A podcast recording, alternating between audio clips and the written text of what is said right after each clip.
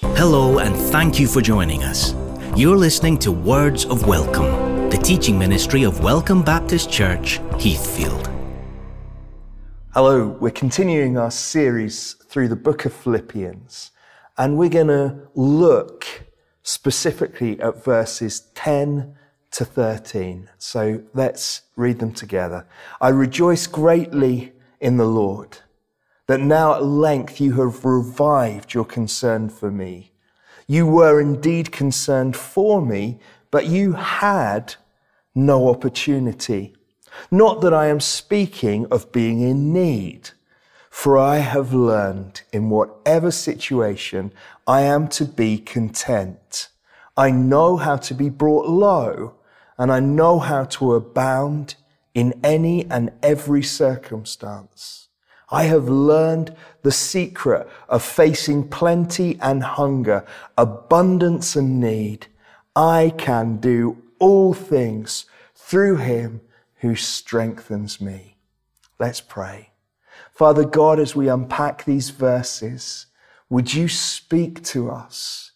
Would you speak to us particularly about contentment that we could say, as Paul said, I am to be content. Help us, Lord, in this. In Jesus' name, Amen. In the United Kingdom over the last week, there has been a news story that all the major newspapers and news outlets on television have picked up on. It's called in the UK Wagatha Christie it's called Wagatha Christie because two wags, that's wives and girlfriends of football players, two football players' wives have been locked in the High Court in an argument about Twitter secrets. There has been a huge debate about whether a, a, crying, laughing emoji is a crying emoji or a laughing emoji. There have been all kinds of revelations and shocking details to come out in the High Court. What's interesting about this story is that both women come from very humble backgrounds, yet have married men who make fortunes weekly and who themselves are, now millionaires in their own right, having been influencers on Twitter and Instagram, having written books and presented TV shows. And these women who have everything that our society seems to yearn for, fame, fortune, and influence, are deeply discontent. So discontent, in fact, that they take each other to court. It shows us that everywhere we look, there is discontent. No one seems happy with their lot. On our fridge at home, Joe ha- has drawn these words. They're by Spurgeon. It's not how much we have, but how much we enjoy that makes happiness. Isn't that lovely? It's not how much we have, but how much we enjoy that makes happiness. That seems to be central to what Paul is saying here. I've had much. There have been times when my fridge, my larder is full. And there are times when my larder has been empty, times when I could pat my tummy contentedly after a super meal, and times when my stomach has groaned with hunger. But I have learned to be happy in both circumstances. I think that Christianity can speak as no other world religion can speak to this idea of contentment. We have immortal souls. Your soul will last forever. Leonardo da Vinci was among the first to really look at the human anatomy, working out what went where and how. The reason that he dissected humans was to find the soul. What part of the body was the soul contained in? But of course, he couldn't find the soul. Lungs, liver, kidney, heart, brain, muscle, sinew, flesh, nerves he found. But the soul could not be found. Where is the soul? If I lose a hand, do I lose my soul? No. If I'm brain damaged or have dementia, do I lose the soul? It would seem not. If I have a heart transplant, do I lose my soul? No. Who you are is not determined by your flesh, your body. You that which makes you you, your soul, is eternal. Now, if our souls are eternal, then all the things that we can taste, touch, see, smell, hear, which are temporal, things that are going to fade away, are never going to satisfy our immortal, infinite souls. In the book of Ecclesiastes, we're told that God has placed eternity in the heart of men and women. And so we are always restless until, as Augustine said, we find rest in God because there is something infinite, eternal within us, striving for contentment. The only true place that we will ever find our rest, the only true place we will ever find contentment is in something that is eternal, something that is infinite, God. And so Christianity and the gospel have something to say to us. We will be restless until we find peace with God until we learn to enjoy Him, not the stuff around us, not the treasures that we have that will all fade and be eaten by rust or moth or will disappear. We will be restless. We will be discontent until our contentment is found in God, who is immortal, who is infinite of whom we can never get enough of and whom will last forever. I think that's the secret of contentment to look to God, to rest in Him. And I think that's what Paul is saying here. So let's go through it. Verse 10 I rejoice in the Lord greatly that now at length you have revived your concern for me. Well, we noticed last time that this is a letter, a thank you letter written to say thank you to the church in Philippi. There's been a gap. And after a gap, they've revived their concern, their interest, their support in Paul. We looked at this last time. He said, I know you cared for me. I know I was in your heart, but you had no opportunity to show it.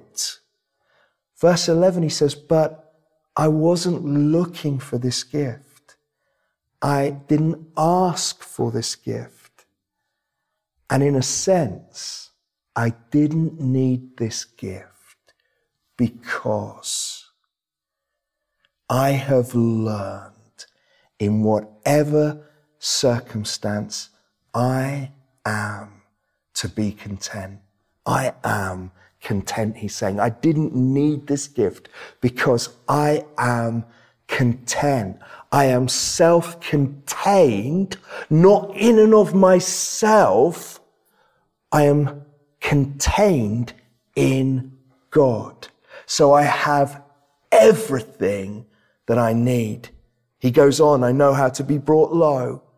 I know how to be empty. I know how to be full. But in both circumstances, I am content. I know how to be brought low. I know how to abound. In any and every circumstance, I've learnt the secret. I've learnt the secret of facing plenty and hunger, abundance and need. I can do all things through him who strengthens me. Now, I just want to notice a couple of things here. The first thing I'm going to deal with is verse 13. I once saw a, a mug that said this I can do all things through a verse taken out of context. And of course, that verse, I can do all things through him who strengthens me, is often taken out of context. What does Paul mean when he writes these words? He's saying to the people in Philippi, I can face any and every circumstance because God, by his Spirit, Jesus Christ, by his Spirit, is with me. And because he is with me, I can face anything. Because he faces me, I can face anything. That's what he's saying. I can face any circumstance. Plenty or nothing, full or empty, up or down, rich or poor, because nothing escapes God's attention and God is with me, strengthening me. So, first thing I want us to notice. Second thing I want us to notice is that Paul says twice, I have learnt. Look at it in verse 11. Not that I am speaking of being in need, for I have learnt in every situation. I'm to be content. Again, verse 12. I know how to be brought low and I know how to abound. In any and every circumstance, I have learned the secret of facing plenty and hunger, abundance and need. Here, Paul is telling us that, that it doesn't come easy to be content. It doesn't come easy.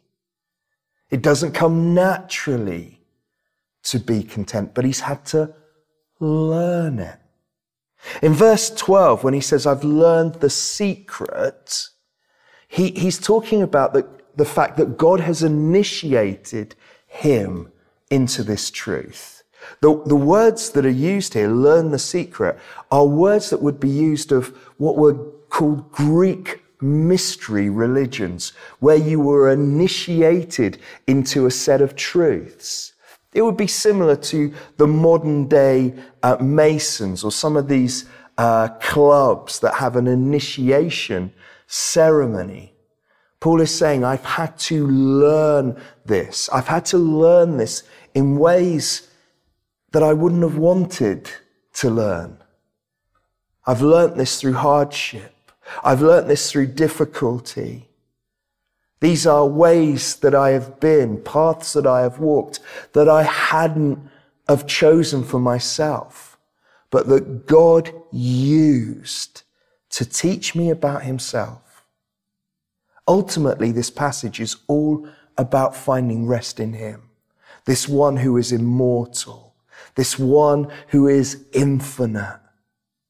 He says, every situation, whether I've been shipwrecked, whether I've been marooned on an island, whether I've been stoned or whipped, all of these have taught me something about the goodness, the mercy, the reliability, the steadfastness of God. When people have rejected me, I've learnt the trustworthiness of my Savior. When people have lied about me and stirred up trouble for me, I have learned the sufficiency, the power, the glory, the faithfulness, the kindness, the compassion, the love of God. So that now I can face anything because he has taught me. He has led me. He has initiated me into this truth. That's what Paul is saying. So, what is the secret of contentment? Well, it's an open secret. It is finding satisfaction and finding joy in God Himself. Everything in life will fade away. Our health, our relationships, our possessions, our jobs, everything we have is temporal. But our relationship with God and God Himself is eternal, cannot be taken away from you. That's the secret of contentment. And for us to walk in contentment, I think there are some things that we can do to help us. The first of these is to never complain. This is something that Paul teaches. Don't complain about anything, he says. He says it in this letter. Don't complain about anything. I think that's really important for us. You see, complaining and contentment are mutually exclusive. You can't be content if you are complaining.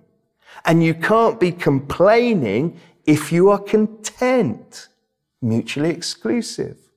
Gratitude and grumbling are mutually exclusive. You can't be grateful and grumbling. You can't be grumbling and grateful. Oh, to live in a world where we weren't complaining all the time. Oh, to learn that.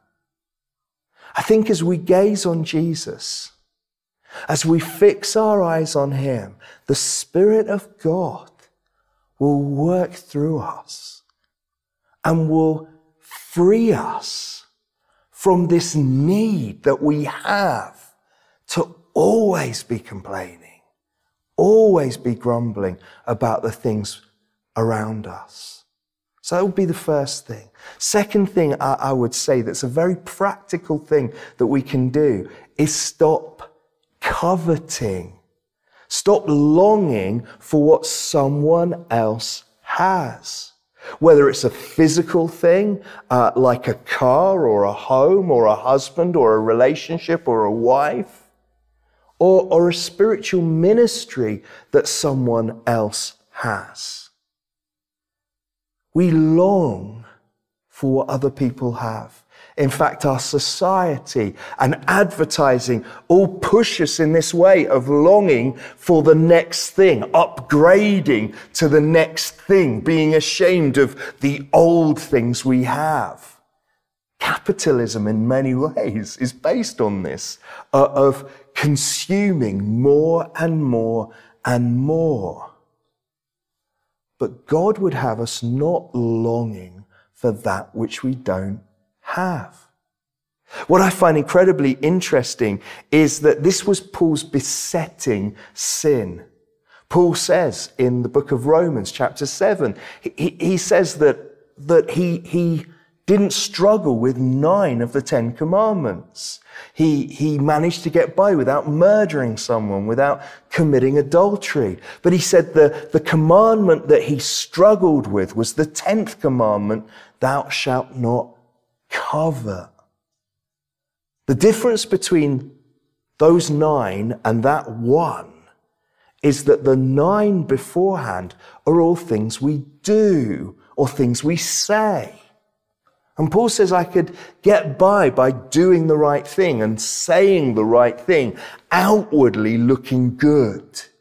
But inwardly, he says, I had these feelings of covetousness. I coveted what I didn't have and I was powerless to change the way I felt. He actually goes as far to say, who would save me from this body of death? This desiring of things he did not have. And he says, but thanks be to Jesus Christ who rescued me from that.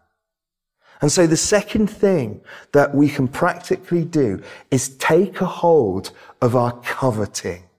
Recognize when we are longing for something that belongs to someone else and taking it a hold of it, if you like, wringing its neck, saying, I'm not going to let those thoughts into my life. I'm not going to hang on to them. I'm not going to desire ministries that other people have, things that other people have, relationships other people have. I'm going to throttle the life out of those thoughts that are in me by the power of the Holy Spirit. I think this is something we can really grab hold of. Asking the Holy Spirit to help us not complain, not to cover.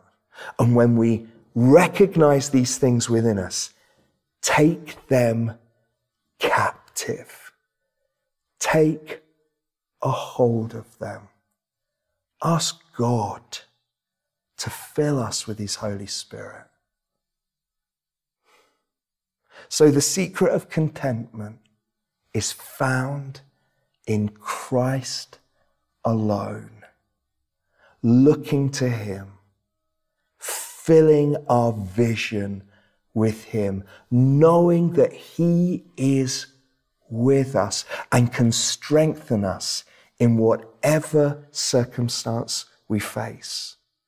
The way to it is practical, taking our thoughts captive, taking our complaining and our grumbling captive, noticing our, our, our, lustful hearts, actually, lust of the eyes, the lust of the flesh, longing for that which isn't ours, and taking it captive by the power of the Holy Spirit, focusing our heart and our mind on Jesus. That, I believe, is the secret of contentment. Amen. Thank you for listening to Words of Welcome. For new episodes and more, please visit welcomebaptistchurch.uk.